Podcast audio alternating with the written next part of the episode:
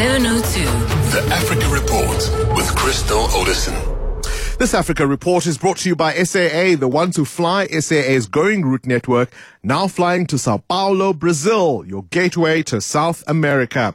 Let's catch up now with Crystal Orderson as we do every Wednesday to look at stories that we should pay some attention to from the continent of Africa. Six minutes before seven. Crystal, let's get straight into it.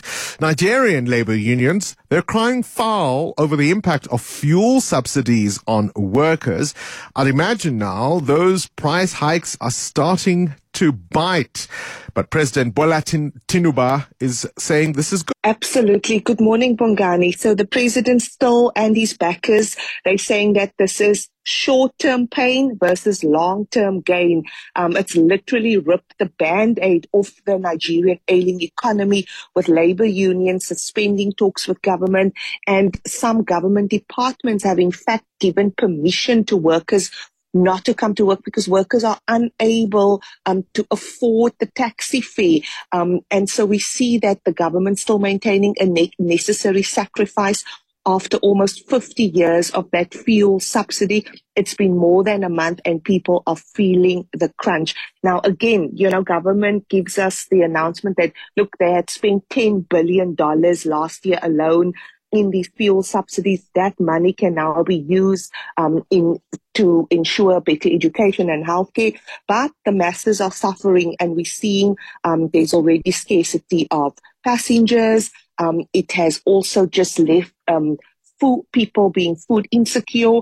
And in fact, the government had announced that um, they've declared a state of emergency on food security because people are paying 25% more um, in terms of food. And now everyone is saying, look, yes, this is the short term pain, but can people afford it? And right now, things are not looking good on the ground in Nigeria, Bongani.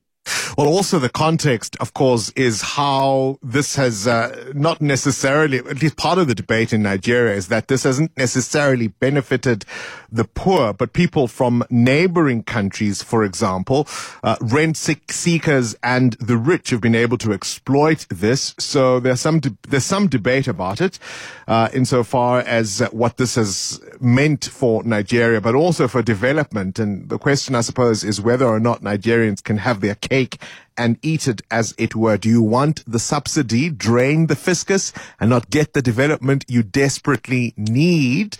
Uh, which are they going to choose? Let's move on to our next story, Crystal. 40 African leaders heading to Russia for this Africa Russia summit.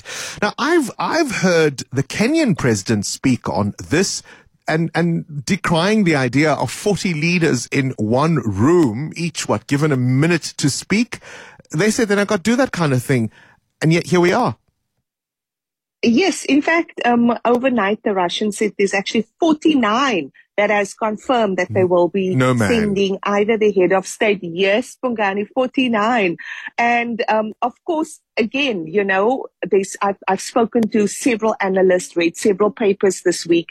You know, is it just another talk shop and a PR exercise amid a time where, you know, Russia has very little friends? But having said that, um, the big point that everyone is talking about, will Russia announce a new grain agreement because we know last week they had um, suspended and we saw the collapse of that um, black grain initiative and it's been affecting um, food prices. We saw the UN um, calling on Russia to return um, to the deal um, to allow that safe export of Ukrainian grains. And we've already now seen in the Horn of Africa and East Africa, there's already, you know, people are you know, there's already real concern already nations have suffered immensely because of the war. And now with the collapse of the steel, there's real concern because we're looking at 32, like, I mean, just tons of corn and grains being exported. And so now um, we see that firstly, the Russians have spoken about the possibility of supplying cheap or free grain um, to Africa's poorest nations to replace the Ukrainian um, grain and make up for any shortfall. And that is already, you know, expectation that Putin is going to announce um, some new deal, excluding Ukraine. And again, Bongani, it's just, you know, Africa, I just feel Africa's being used as a pawn again. Um, and, um, you know, ultimately, are you going to say no when there's food, necessary food supplies landing in your country via some other uh, way of excluding Ukraine? Unfortunately, I think we're being used as a pawn. And we're allowing it. As I said earlier, I've heard William Ruto speak about this saying, actually, the African Union needs to send two or three representatives, including perhaps the current chair and maybe one or two other heads of state. But this idea of parading 40 African leaders uh, as if they can have a meeting where they can be really engaged uh, in substantive issues, given that there'll be so many of them who may not necessarily agree on everything either, right? We're not a monolith. Uh, but as you say, if we are being used, we're certainly allowing it. Crystal Orderson with this morning's Africa Report.